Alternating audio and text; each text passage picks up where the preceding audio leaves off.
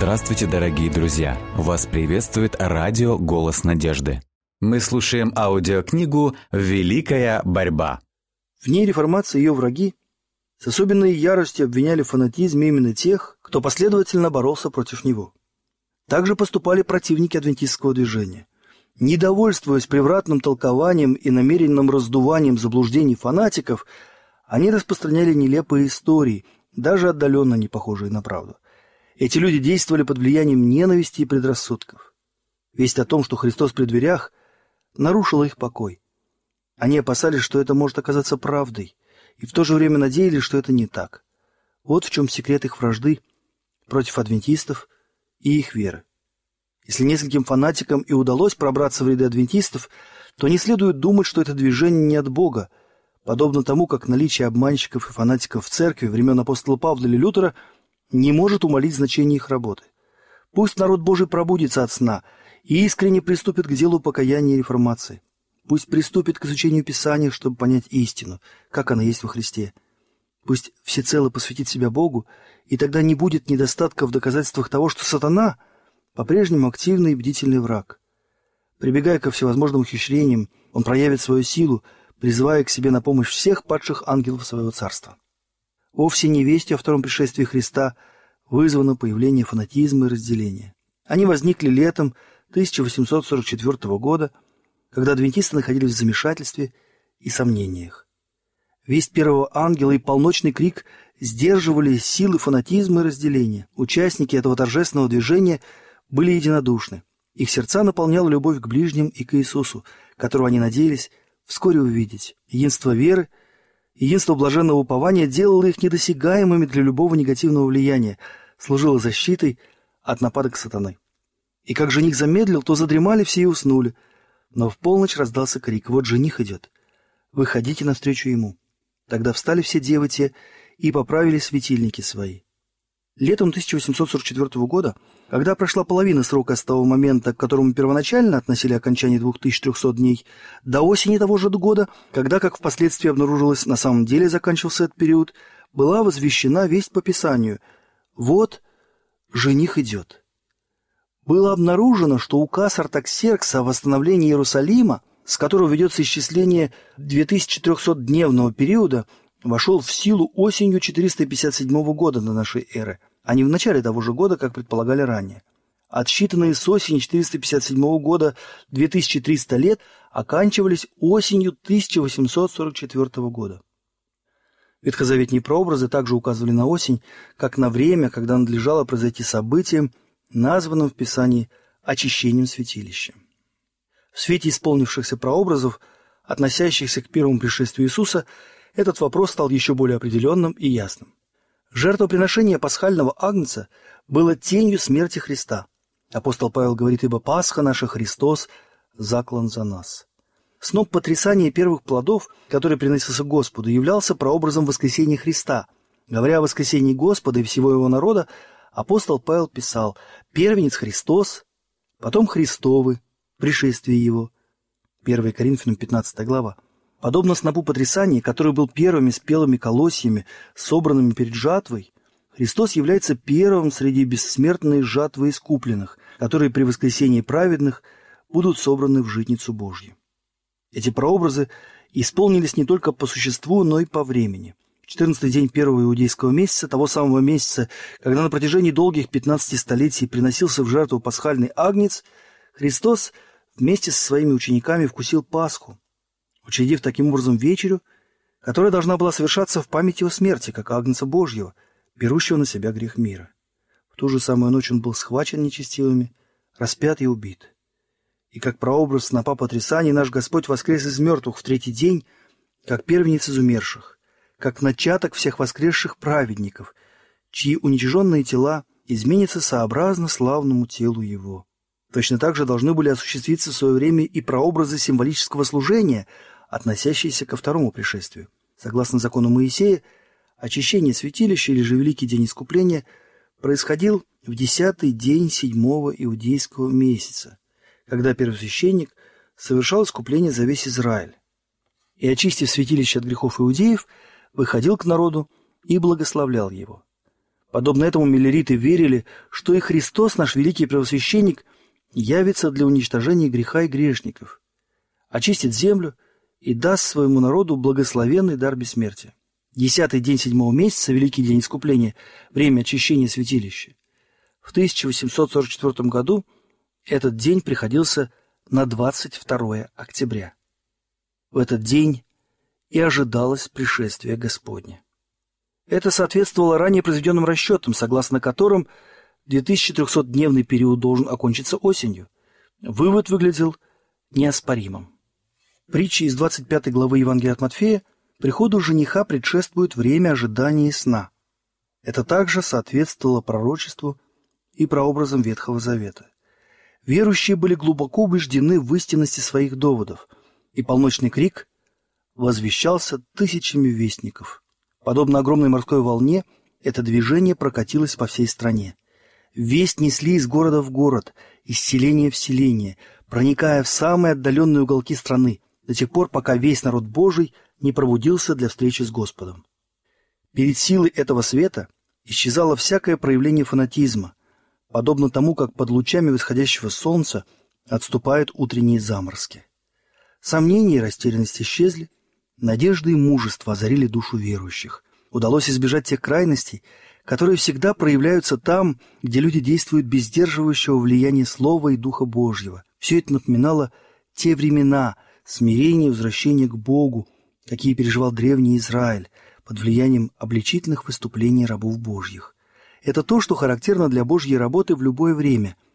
Никто не предавался неистовому веселью, люди смотрели вглубь своего сердца, исповедовали грехи и порывались миром.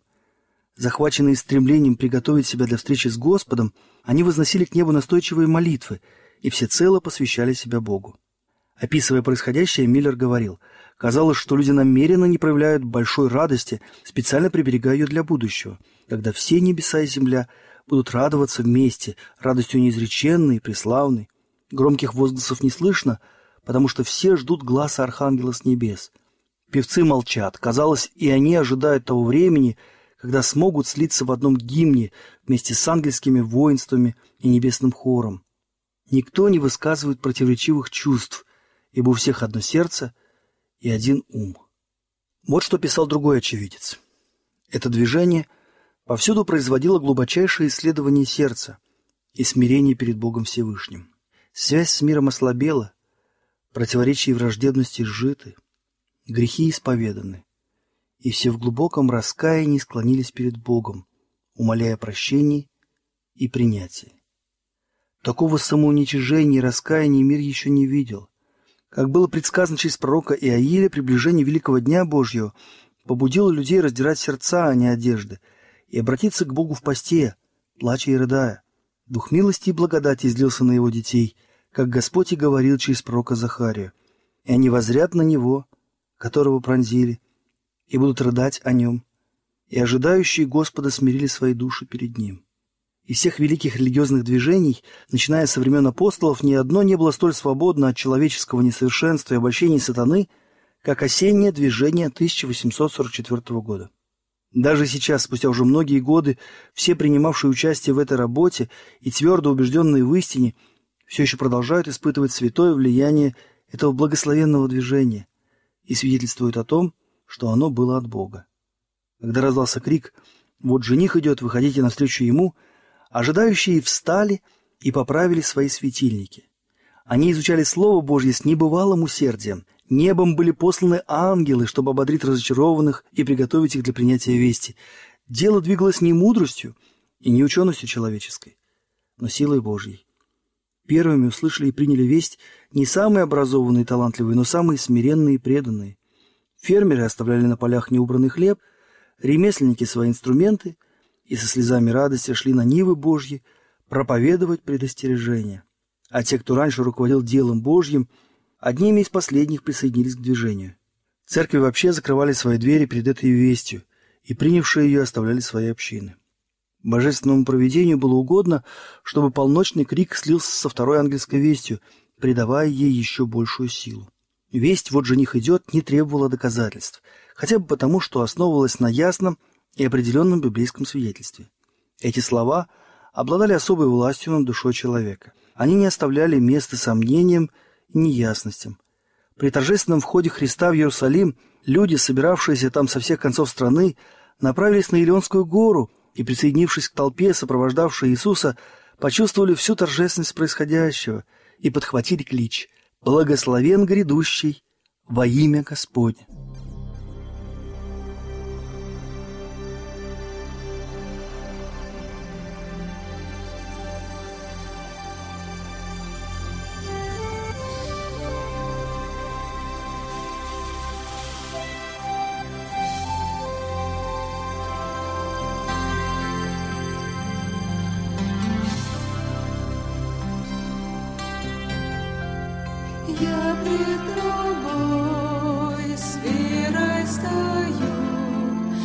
Тебе, Иисус,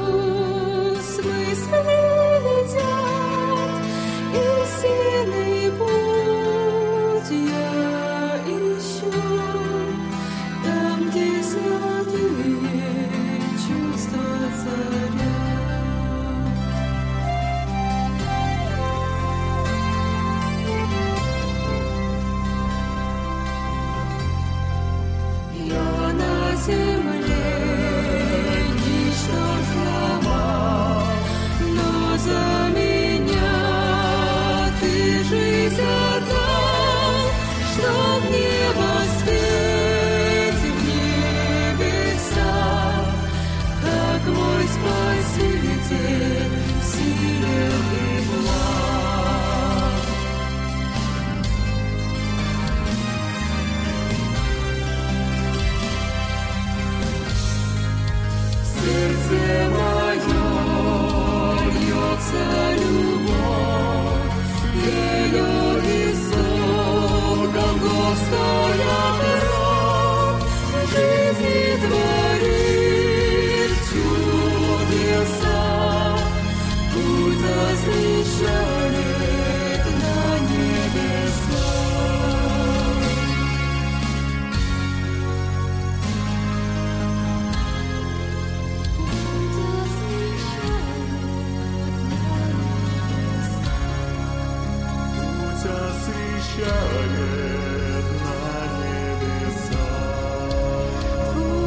На.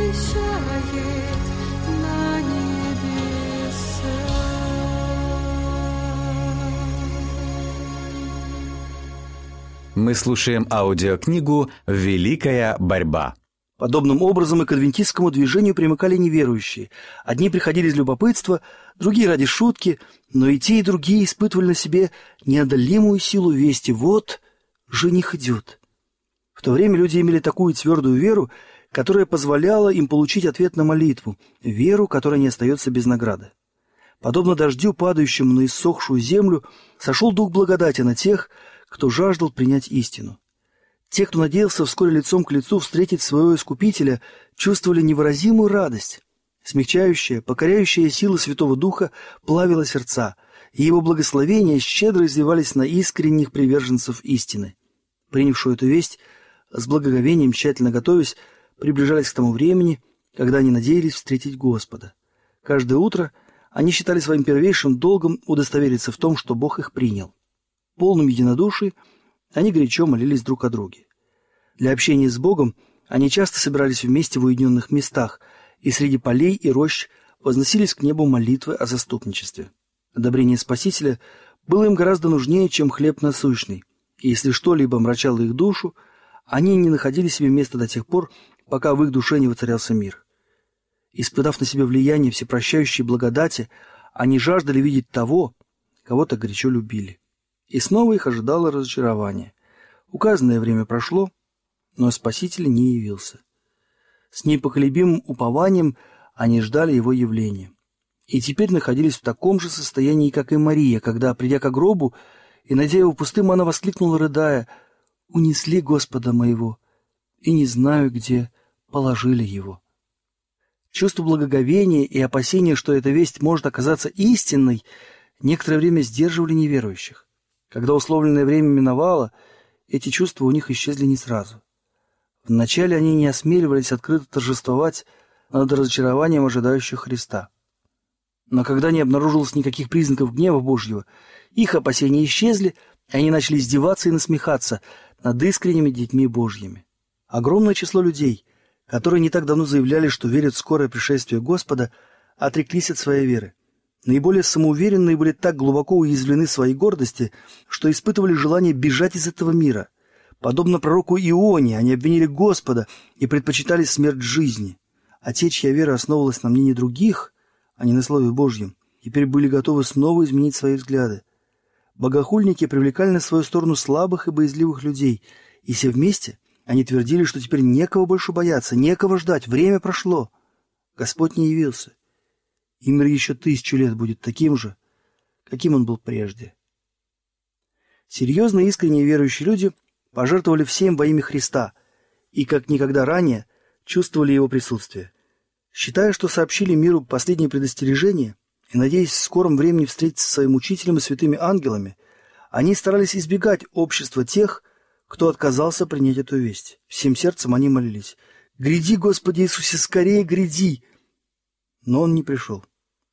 Теперь вновь было нужно брать на себя тяжелое бремя заботы и трудностей, переносить упреки, насмешки и глумление мира. Их вера и терпение подверглись поистине страшному испытанию. Однако это разочарование не было столь велико, как то, которое пережили ученики во время первого пришествия Христа.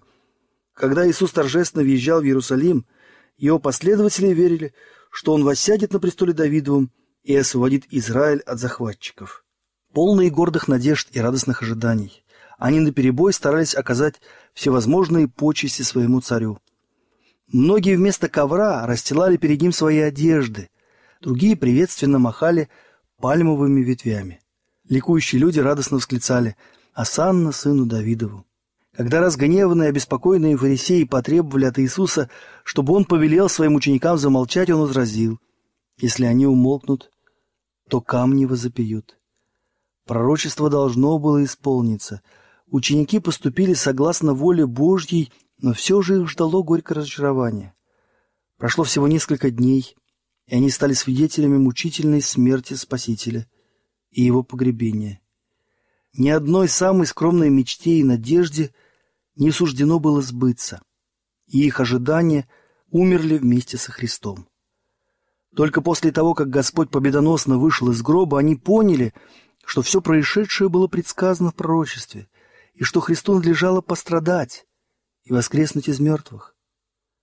За пятьсот лет до этого Господь сказал через пророка Захарию, «Ликуй от радости черь Сиона, торжествуй черь Иерусалима, все царь твой грядет к тебе праведный спасающий, кроткий, сидящий на ослице и на молодом осле, сыне подъеремный».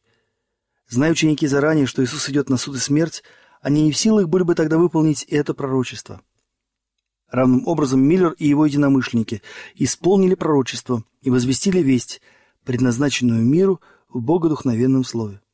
Но если бы они вполне понимали пророчество, где говорилось об ожидавшем их разочаровании, и в то же время содержалась другая весть, которая будет проповедана всем народам перед вторым пришествием Господа, то они не смогли бы осуществить эту работу. Первая и вторая ангельская вести были защищены в надлежащее время и выполнили предназначение, определенное им Господом.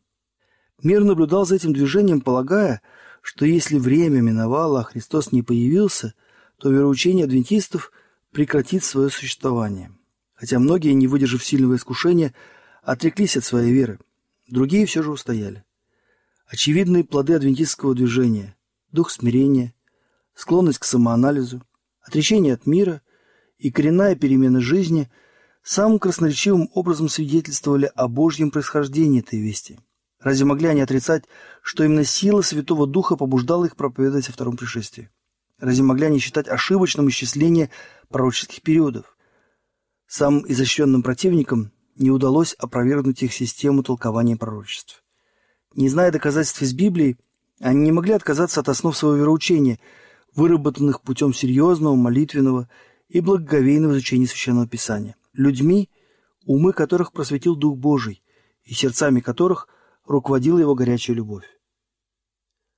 Разве могли они отречься от той истины, которая выдержала самую строгую критику, наижесточайшую ненависть религиозных учителей народа и известных философов, и которая по-прежнему оставалась непоколебимой, несмотря на натиск ученых опровержений, красноречивых упреков, насмешек и оскорблений, которыми осыпали адвентистов все слои общества.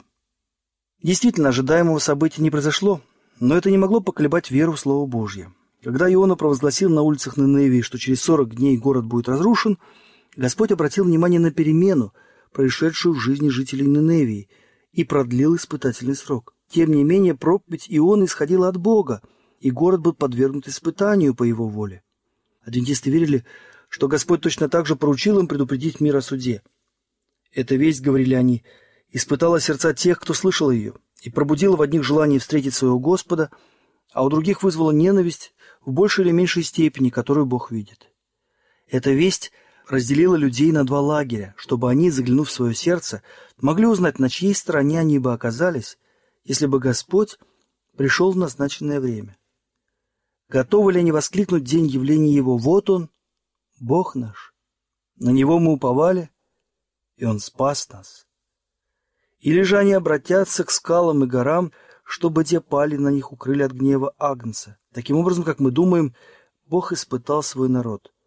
Он испытал их веру, чтобы увидеть, останутся ли они в час испытаний на том основании, на котором Он желает их поставить.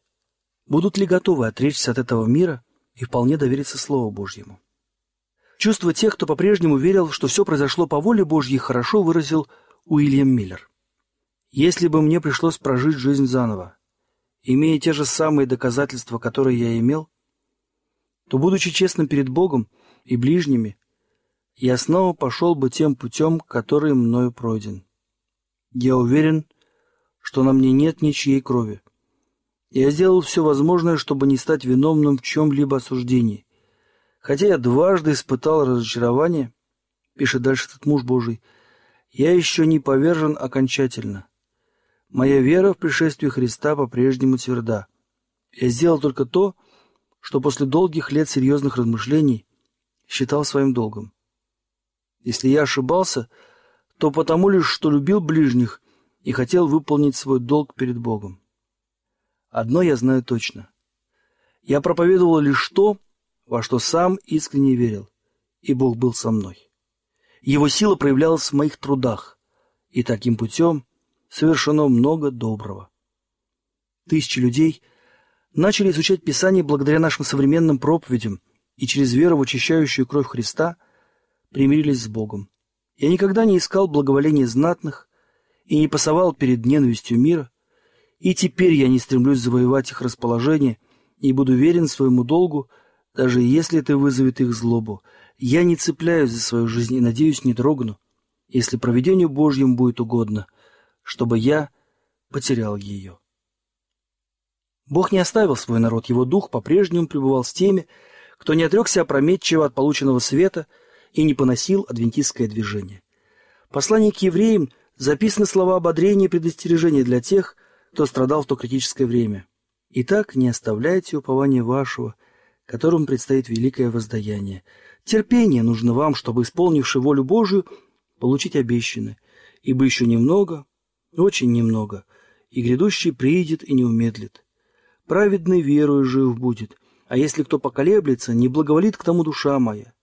Мы же не из колеблющихся на погибель, но стоим в вере к спасению души. Из слов о близости второго пришествия Господа видно, что это увещание обращено к церкви последних дней. Ибо еще немного, очень немного, и грядущий приидет и не умедлит. Здесь ясно сказано о кажущемся промедлении, о том, что Господь не появится скоро. Это наставление особенно созвучно опыту адвентистов. Народу, к которому обращены эти слова, угрожала опасность кораблекрушения в вере. Они исполнили волю Божью – следуя указаниям Его Слова и водительству Святого Духа, и тем не менее не могли понять Его намерения относительно испытания, которому они были подвергнуты. Они не могли понять, почему Бог вел их этим путем, и впали в сомнение относительно того, воистину ли они ведомы Богом. К тому времени особенно подходили слова «праведный верою жив будет».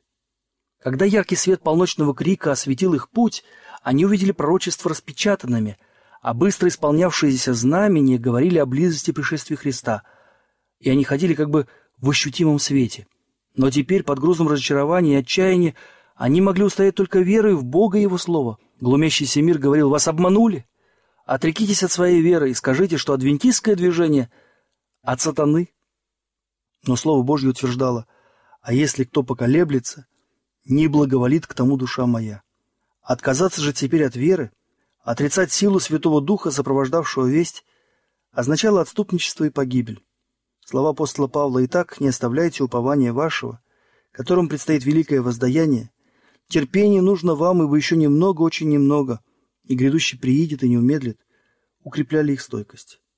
Они должны были идти по единственно верному пути, беречь свет, однажды полученный ими от Бога, твердо уповать на его обетование и продолжать изучать Писание, терпеливо ожидая и бодрствуя, чтобы получить новый свет.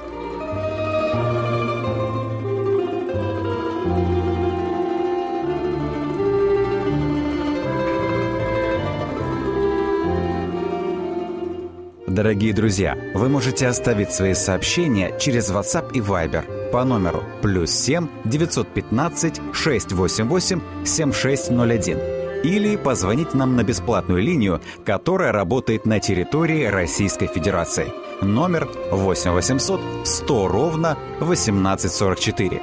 8 800 100 ровно 1844.